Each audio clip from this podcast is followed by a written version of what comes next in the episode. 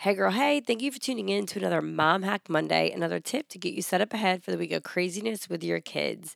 Now, today, I want to give you guys a quick tip, something that I personally have been doing for a while now, and that is try to incorporate walking into your routine with your kids' activity slash sports.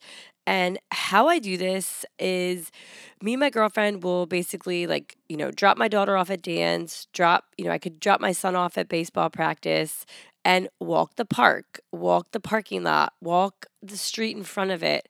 Whatever you are close to, if it's a sport where you can like pop in and pop out and you can stay local, just get your steps up, have some girlfriend time, chit chat about what's going on. And I don't know, but I just feel better at the end of the hour, 45 minutes, knowing that I've increased my steps for the day. I have been able to just be more active instead of just sitting there because I feel like we're all in this kind of like world where we're always sitting, we're on our phones, we're on our computers, we're driving.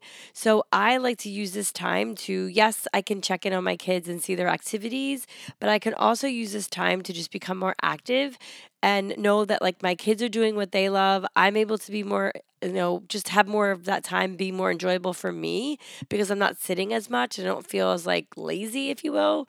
So that's a tip that I've been doing for a while. It just makes me feel better and good. So I thought I would share it with you guys because I think we're all striving to do better and just better ourselves in all kinds of ways. So if increasing your steps, getting more movement in your day. It's a really easy thing to do because we're all so busy.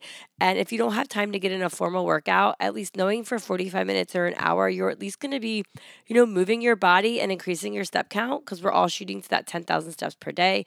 It's really going to help you just, you know, be motivated to be healthier in your life. So I hope this tip helps you. It's definitely something I do in my life. So have an amazing week. And Keisha will be here next week giving you her Mom Hack Monday.